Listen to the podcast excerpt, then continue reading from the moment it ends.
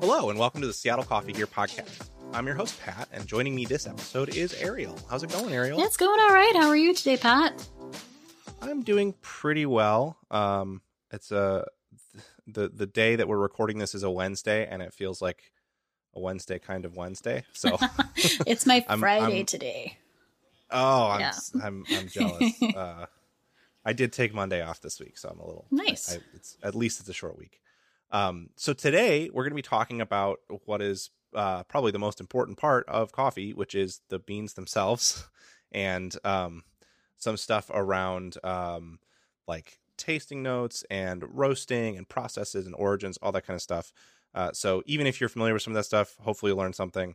It's going to be a fun one. But before we jump into that, is there anything that you have been, uh, any gear or coffee that you've been checking out recently that you've been enjoying? Yeah, um, I've been on a Vietnamese coffee kick lately, so I, I kind of broke away from, you know, um, my my Rocket Giotto for a bit, and I actually have a Vietnamese um fin filter that I got from Nguyen Coffee Supply. They are they're like a roaster slash coffee supply company out of uh, Brooklyn, New York. Um, so they actually have their own Very coffee cool. farm in Vietnam. Um, so I've also been drinking their coffee. They have a limited edition mocha that's really good. Very cool.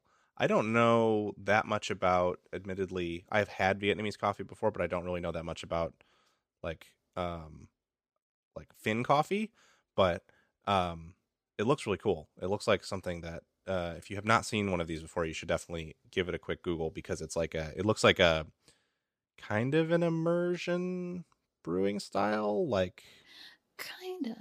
how does so it work? So it's you've got like a little tray that kind of rests on top of a cup, and in the in the cup you've Uh-huh. got um, sweetened condensed milk. And the fin filter Right, yeah. itself, there's little little holes in it. So you basically you grind it pretty fine. I grinded it at about like a ten or eleven on my Encore, um, and I Mhm. do ten grams for four ounces. And so it's a finer grind. So you fill it and you let it bloom, and then you fill it all the way to the top and it kind of you know infuses and um, it slowly drips through to the bottom uh, so it takes about four minutes i would say for for four ounces to to brew Awesome. Yeah, Yeah. that looks really cool. I I really enjoy. I'm sure that I've had coffee through one of these filters before because I've had Vietnamese coffee at coffee shops and restaurants. So, um, yeah, looks it's it's very tasty, and I recommend anybody to check it out. I have been. I have to be. Uh, I've I've been using a secret thing. By the time this episode comes out, it may be something you can buy yourself. But there's a, a super auto that I've been messing with this week that is uh, very cool, and I'm very excited about. So um i'm i'm not like i usually prefer pour over coffee to super autos but uh this week i've been playing with that one and it's been it's being been a lot very mysterious over here yeah yeah. Uh like i said it's probably going to be obvious what i'm talking about when people actually hear this but uh just in case it comes out before then and i can't spoil it then i won't. So um with that let's jump into this topic of beans a little bit here. Is there is there a particular reason why um this was one that you were interested in people this is kind of a leading question because if people watch our youtube channel they'll probably know already but i'm still i, I, I still want to ask Uh, well, I used to be um, a barista before this, um, and I I actually worked at the Starbucks Reserve Roastery in Cap Hill in Seattle, and that was really the first place that I started tasting single origin beans. So up until that point, it was all just kind of espresso blends and stuff like that. So it's it's kind of Mhm. near and dear to my heart because um you know tasting something that's a single origin they're they're vastly different from a blend um because they're roasted differently and because they're also you know it's it's just really interesting because that's where you notice like the most dramatic tasting notes um particularly with like a sun-dried coffee like or a naturally processed coffee because they're so fruity. So that's why i, I kind of wanted to jump jump onto this one Cool. Yeah. Well, we'll get into specifics about those things. The first thing, though, in case people are listening, you know, one of our goals with the show is to engage people who are maybe not already coffee enthusiasts or are just getting started. And so the first thing I want to hit on that has been a theme through a couple of episodes, but just to reiterate it again, is why we choose whole bean coffee rather than pre-ground coffee and why we want to you why why what you should be doing is getting a grinder and getting whole bean coffee and grinding it yourself at home. Um, do you have a, a a way that you put that to people to make it easy for them to understand? We've heard a few different takes on it, but yeah, um, I the way I put it is, you know, basically when a coffee is pre-ground, there's you know all this surface area that's open to oxygen. So, you know, once that oxygen hits the pre-ground coffee, it deteriorates more rapidly um, than a whole bean coffee. So whole bean because it's whole, there's less surface area exposed to that oxygen, so they don't deteriorate as quickly. Um, so it preserves the freshness a bit longer. Makes sense. Yeah. And um, you know, we talked I talked a little bit about it with with Jake when we talked about extraction, but that process starts like right after you you grind it. So that's why it's important to try to grind it as freshly as possible. Um, so yeah. So with that reiterated again, if you're curious about more of those kinds of chemical reasonings behind certain best best practices that we have for coffee, um, definitely check out that uh, episode with Jake, um, which is the extraction episode of of the show.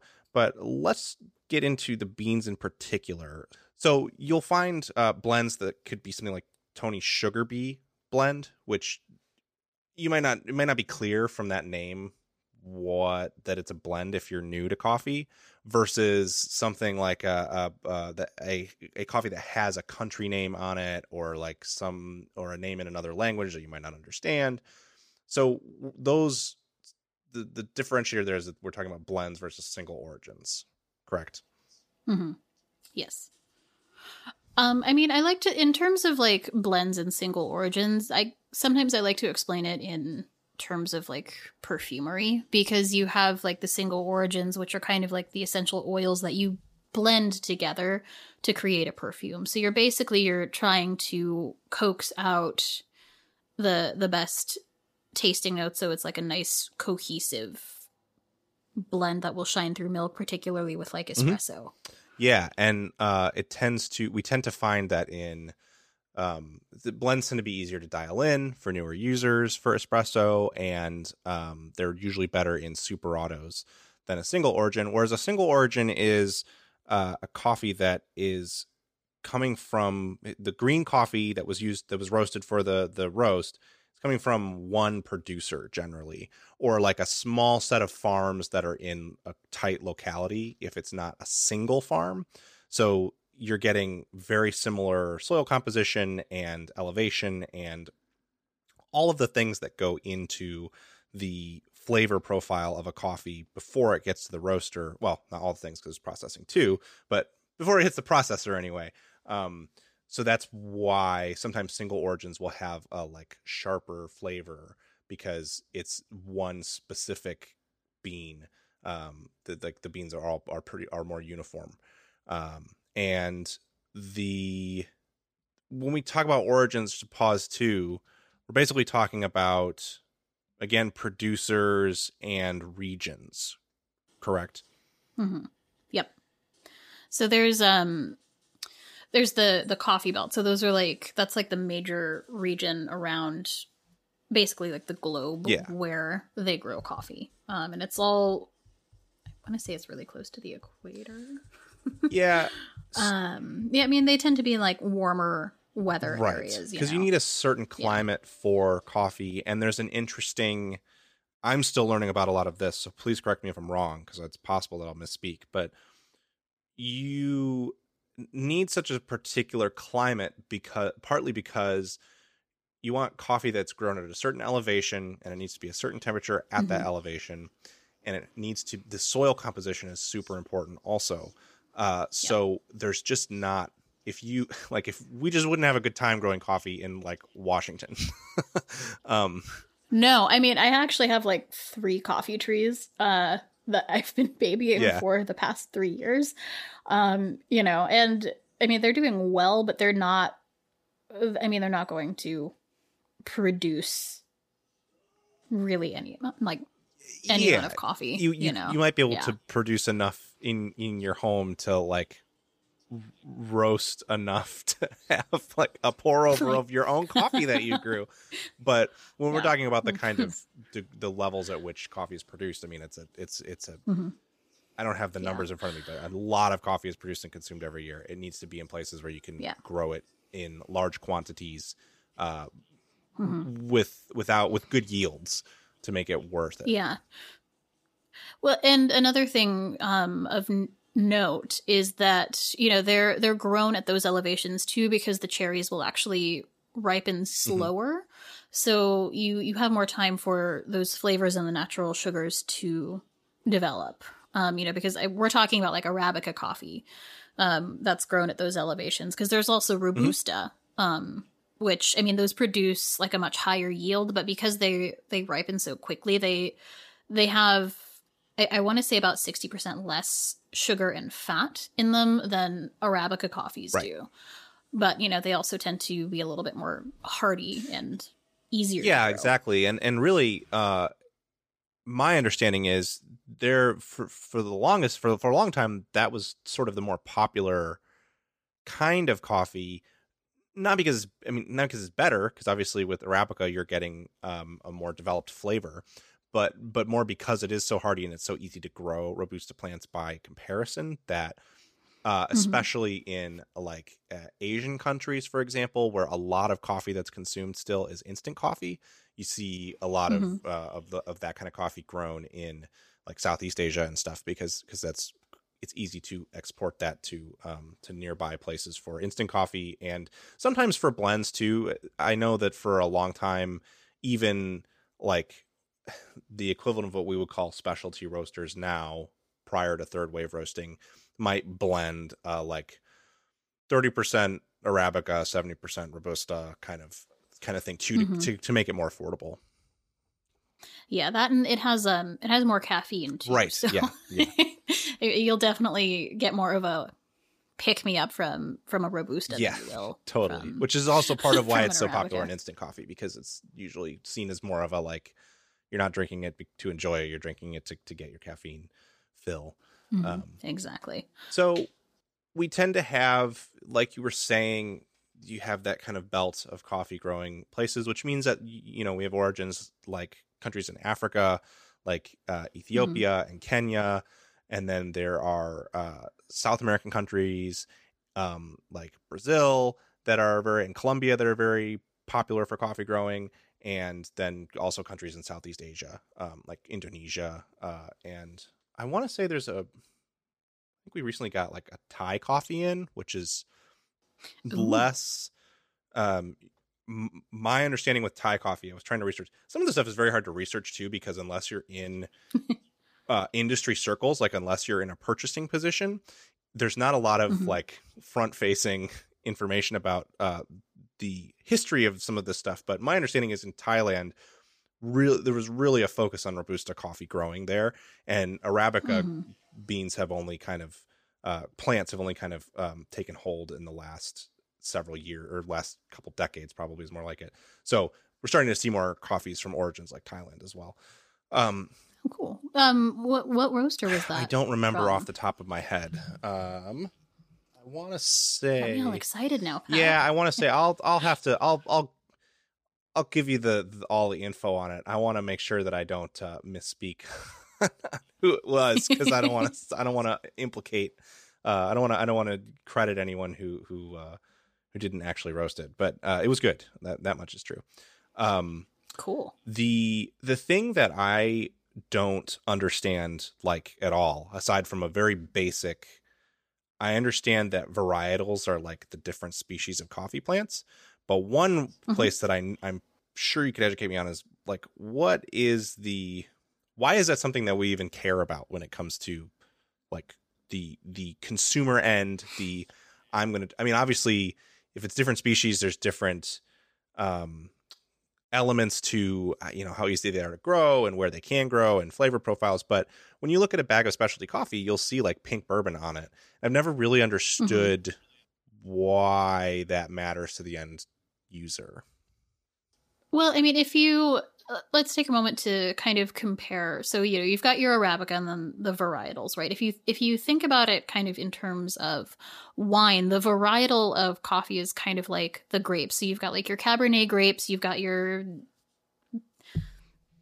Merlot. um, Sauvignon Yeah. Blanc, Merlot, uh, Syrah. You know, huge, I'm learning so- about wine now too, so I don't have Yeah. all the. so you know those are also going to have their own very like distinctive flavors. So like a syrah is going to taste very different from a merlot. So that's if you think of it in terms of that and apply it to like a coffee varietal it, it'll make more sense. So like a, a you know you've got your bourbon um you've got red and orange and Mhm. pink um and those are all going to be pretty well balanced but they're going to have different tasting notes. And then you've got like your pacamara coffees um you know so those are also going to be very different so like for one you'll have like oh red red fruit notes and then for another one you'll have like an apple tasting notes so you can kind of filter down the tasting notes based Gotcha. on the varietal that you're Cool. going to have Okay, so that's a good, and and that's kind of.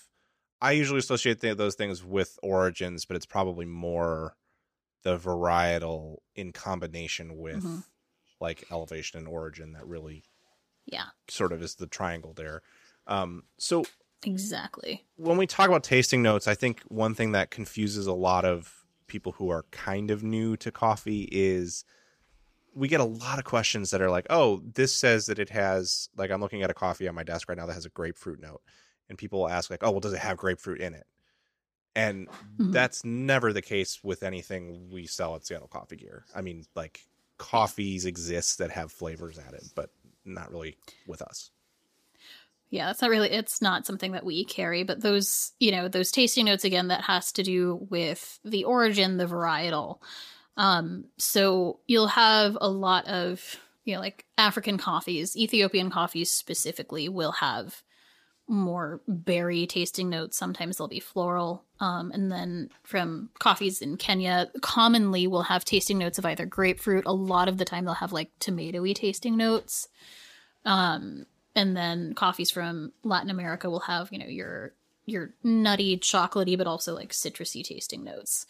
Um, and it's it it is dependent on you know again the varietal and also where they are grown. Yeah, and I've always found I know for me, I don't love col- the tasting notes present usually in like Colombian and um, Brazilian coffee. I like some of the notes that you tend to find in more Central American and like like coffees from Mexico. I actually really like. For some reason though, Oh God, so um. I'm not super into Colombian and Brazilian coffee, which for a long time made me think that I just didn't like coffee because you know Colombian coffee Mhm. is so ubiquitous. And to be clear, I mean it's for good reason. It's high quality coffee that you're getting from those places. It's just a taste thing, is all that I'm talking about. It's nothing against Yeah. them.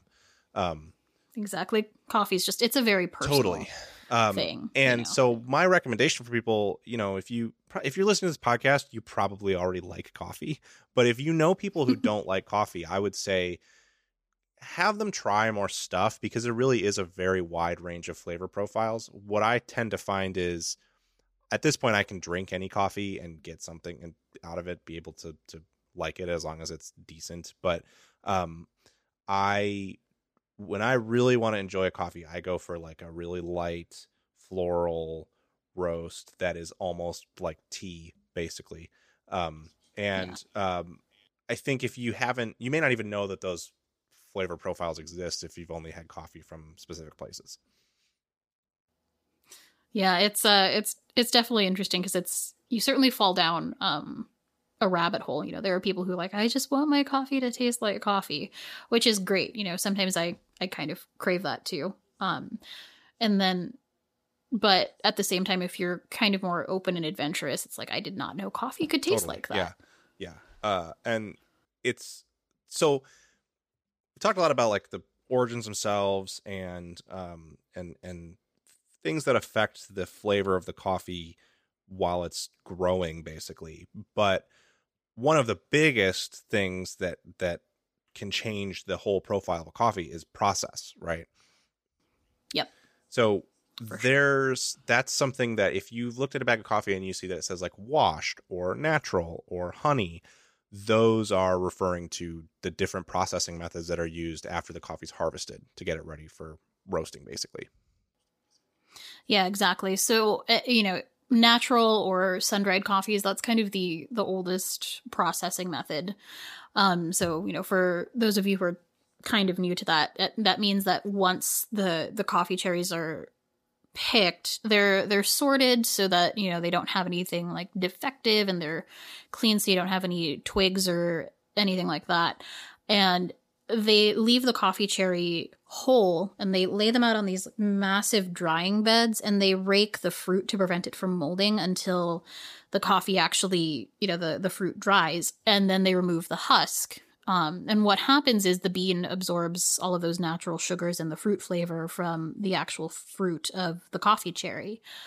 Um, and the, the cool thing about that is it uses the least amount of water.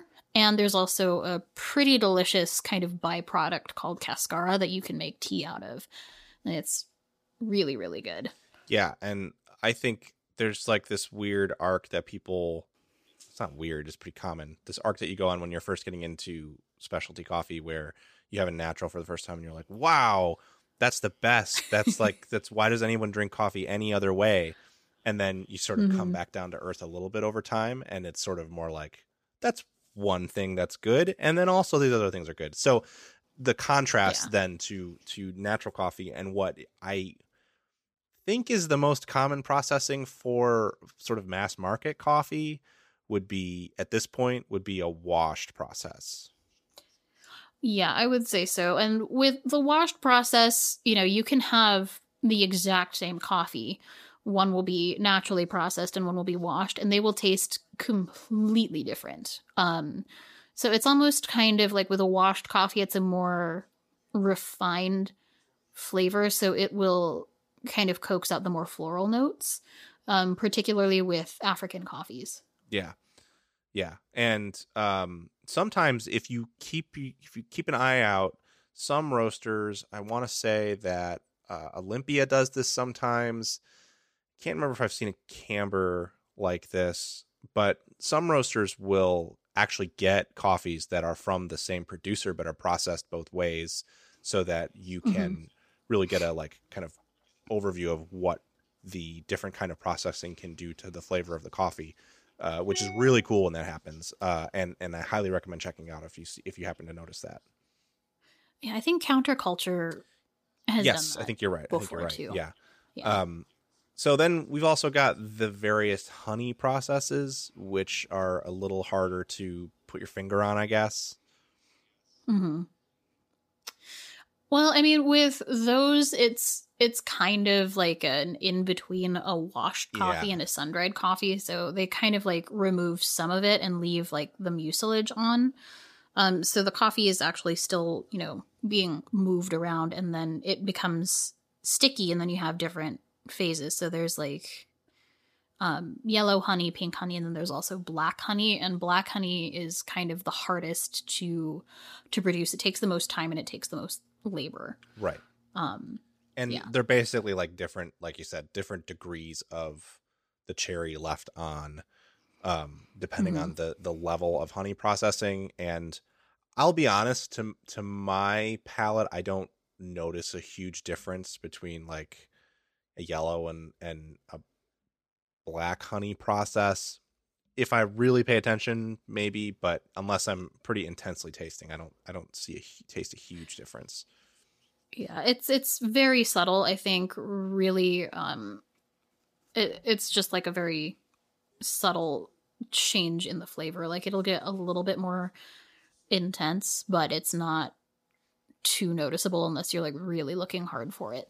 Like if that's like your purpose right exactly you know like if you're at a coffee if you're kind if of. it's if it's a hobby thing for you then it's absolutely worth seeing them and, and if you really really try especially if you like cup them rather than just make mm-hmm. a pour over or drip coffee, which kind of drip coffee in particular can kind of balance out some of those flavors. Um, then then you might notice it, but um, it, sometimes it can feel a little bit like you're missing something if you don't notice it. I wouldn't worry too much if you're just brewing coffee to drink, as long as it's something that you like. Yeah. Exactly. Who's actually a really cool roaster with that is um Brandywine because they have a lot of the Costa Rica Las mm-hmm. Lajas.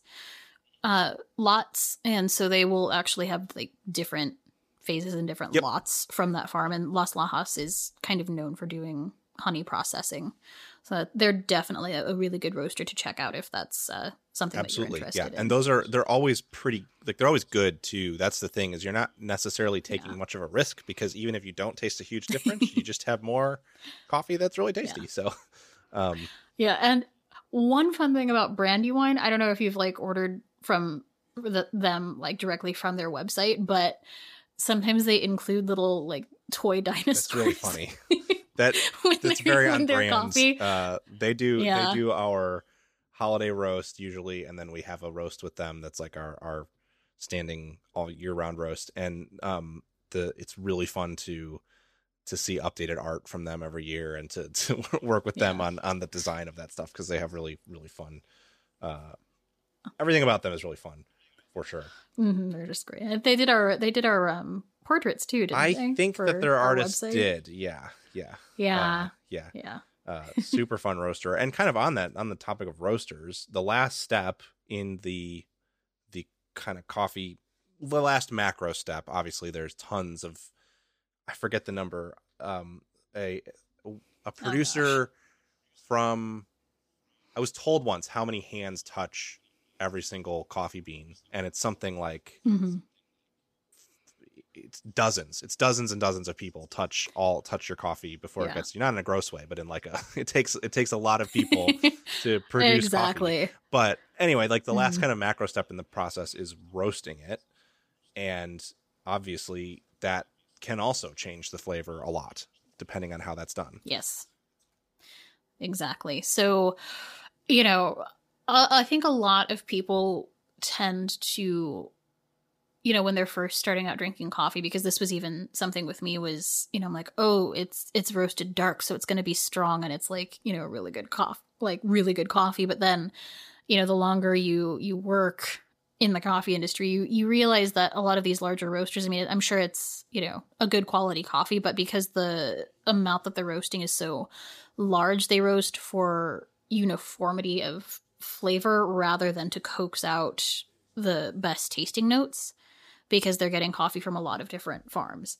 So a dark roast doesn't necessarily mean that it's going to be, you know, stronger or better. You're actually when it's that dark, you're tasting like the roastiness rather than the actual coffee. Mhm. So I've gotten like progressively lighter totally in terms of my roast level preferences because then you're like, oh, I can actually, you know, taste the tasting notes that they're talking about here. And it's not all like chocolate and smoke. Yeah, and sometimes, you know, from roaster to roaster, it's pretty rare to be honest that we get a specialty coffee roasters dark roast. Like it's rare. There's not a lot of them that we Mhm. see. Usually that's like you're saying more mass market roasters. Um and Yeah. and and you know, I'm not here to to say that like Starbucks beans are low quality necessarily, but but yeah, they're marked they're roasted for a really large yield and lots of people because they're they're selling tons and tons of coffee. Um, Mhm. but when you go to specialty roasters, they tend to stay in the medium to light range. With that in mind, there are sometimes coffees that come through. I this is another thing I had last week. I think um, is a coffee that the smokiness, the roastiness, kind of complemented some of the the flavors that were there in the bean. So you did get Mhm. it was more complex than what I'm used to with a dark roast, but those are pretty few and far between. Yeah.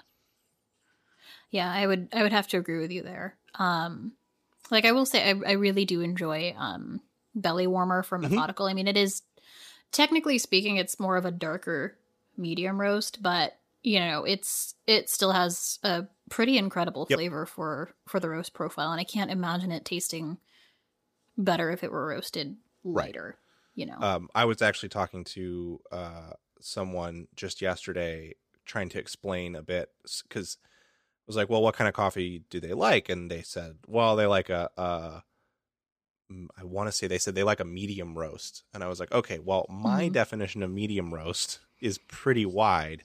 Their definition of medium roast might be a lot darker if they're used to drinking like grocery store kind of mass market coffee. yeah, Um, exactly. so with that in mind, like there's some a roaster like Elm in Seattle, they roast very very light, and even rarely get into medium coffees and then some roasters like Stumptown comes to mind as a as a roaster that like stays kind of in that medium ballpark pretty Mhm. aggressively uh, to good results. So it just depends on, um, it- it can depend on a lot of different factors. Sometimes when I spoke to to people at Elm, it was more of a question of like we specifically look for coffee that we can roast light because that's our profile, and then some roasters are Mhm. more, this is a cool coffee. We're gonna try roasting it in a couple of different ways and see what sticks, and then go with that kind of thing too. It's all down to, to, Yeah. to like the technique of the roaster at that point. Exactly. Like um another one is um Batdorf and Bronson. You know, their their roast does tend to be more medium, but it works Yep. well for Totally. them. You know. Um especially like a lot of their single origins. I really like the um oh gosh, what is the Guatemala? Is it the El Volcan? Don't remember off the top of my head, um, but that Ah, sounds It was so good as espresso. right. And it, interesting you bring that up because sometimes roasters too, in their choice of roast level, are going for specific flavors that will go well with milk as an espresso hmm too. It's hard to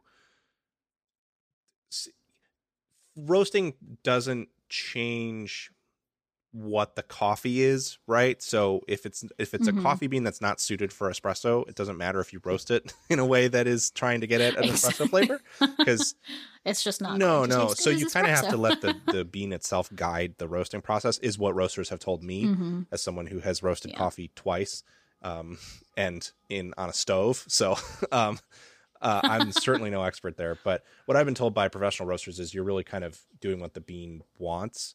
Um, it's more about the Mhm. sourcing of the bean to get beans that are going to work well as an espresso roast. Uh, which does not mean, by the way, super dark. That's something that some people think is that an espresso roast Yeah. is like akin to a French roast, which is comes more from Italian style espresso roasting and brewing. Yeah, exactly. it's kind of more of an, an old school thing, you know, because you they want something that you know it's it's not only like to wake you up, it's also like a like a slap in the face when you drinking drink it. motor and you're like, oil. Whoa. You it's it's it's funny too because I I was lucky enough to go to Florence um a couple years ago and yeah the espresso there is very different. Yeah, totally. Uh, Yeah. So if you're shopping, if you're like filling a gap and shopping at the grocery store, and you're they don't don't espresso roasts mean different things to different roasters for sure. Um, what we're talking about here is roasts that generally complement milk really well, and um, Mhm. that might be good with a little bit of like an extra kick of flavor from a syrup or something, um, which. Uh, it- it can be a wide range of roast levels. There's like light roasted espresso and medium and dark roasted Dark espresso. roast. Exactly. And sometimes uh, actually a lot of the time, you know, um I really enjoy like a naturally processed espresso like a sun-dried Ethiopia in a latte with just a little bit of vanilla syrup and that vanilla syrup just coaxes out like those berry Yeah. notes so well. Yeah. So it's a really great thing to keep in mind when you're kind of picking your beans for different roasts or different styles. You don't have to stick to a lot of times roasters will do espresso blends, which that's Mhm. sort of what they're talking about is that they think this is going to go well for espresso and a lot of times it's easier to dial in than a single origin. But you might find once you get used to dialing in espresso, uh, you might find that that you can get a really unique shot out of a single origin. Um, and you kind of develop a Yeah. taste for that as you taste different coffees and kind of develop your palate. Mhm. Yeah, you know, one thing I like telling people is you, you can pretty much use anything for espresso because all it really does is espresso will concentrate the flavor of pretty much whatever you Right. you brew. Um so you know, you can pretty the world is your oyster in terms of the coffees that you can use for espresso, which is just a really nice thing. Yep. You know. And that's why when we talk about coffee on our website, like on product pages, we usually I write pretty much all that stuff, and usually it's uh, we'll recommend a brew method, but all that stuff is guidelines. As you get used to brewing different kinds of coffees and the different brew methods that you like, you'll start to identify like origins and varietals and tasting notes that are going to work in different brew methods well. um, and get used to it. The one thing to note for sure for people who might be using a super auto is you want to stay away from darker roasted coffees in a super auto because mm-hmm. if it's a particularly oily coffee, it can gum up your super auto's grinder and that's not fun because there's no way to take it apart and clean it generally. So you're kind of just yep. out of luck.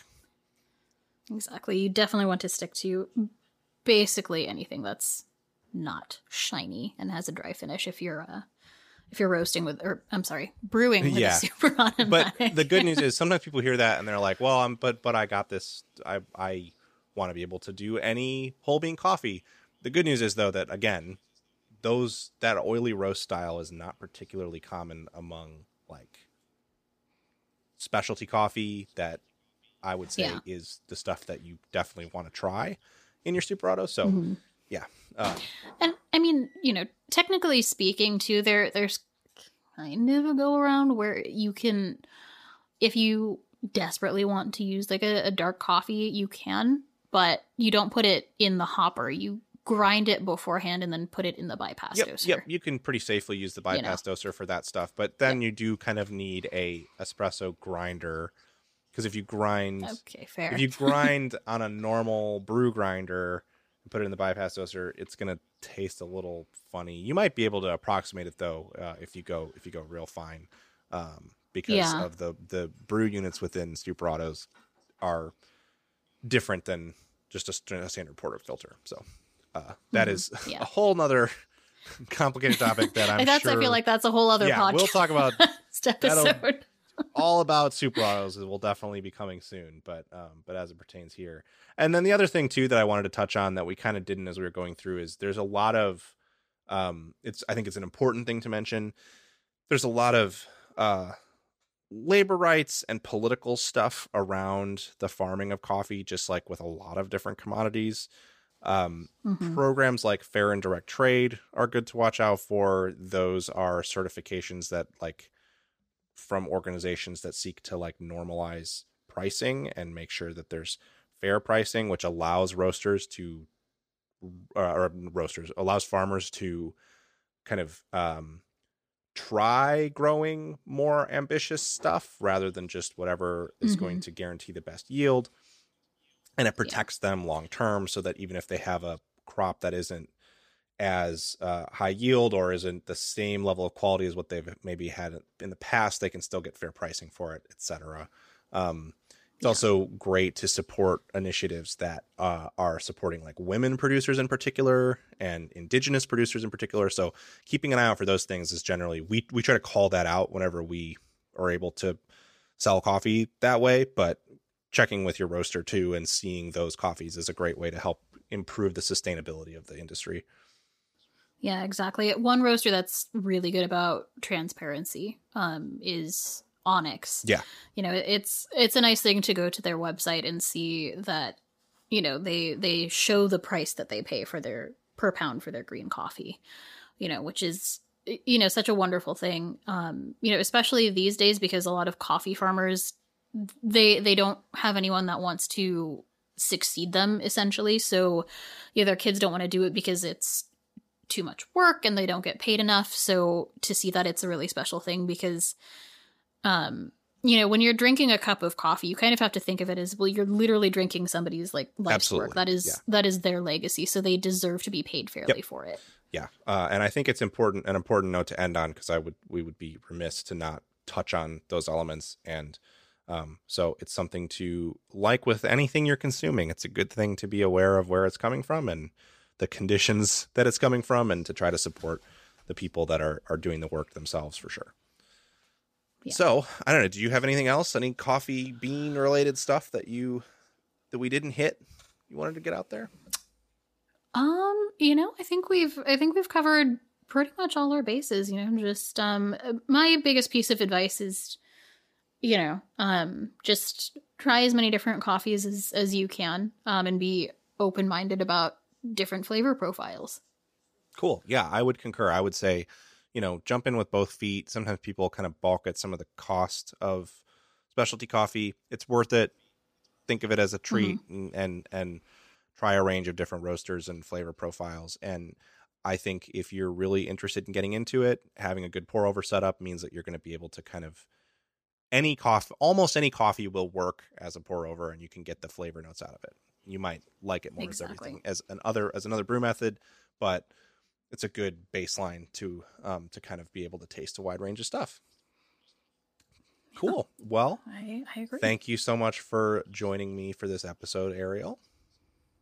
Uh, Thanks for inviting me. That was uh, that was yes fun. absolutely we'll have we'll have you back soon too everybody will will our rotating chair will will always be rotating uh, and thank you so much for joining us the listener for this episode of the seattle coffee gear podcast uh, if you have any questions you'd like to hear read on the co- podcast please drop us a line to questions at seattlecoffeegear.com if you enjoyed this episode be sure to let us know in a review on your podcast platform of choice and let a friend know that you liked it get them subscribed um, it definitely helps and for all of your coffee needs, make sure you head over to seattlecoffeegear.com and check out our blog and YouTube channels for more educational and informative content about all things coffee. We will see you next episode.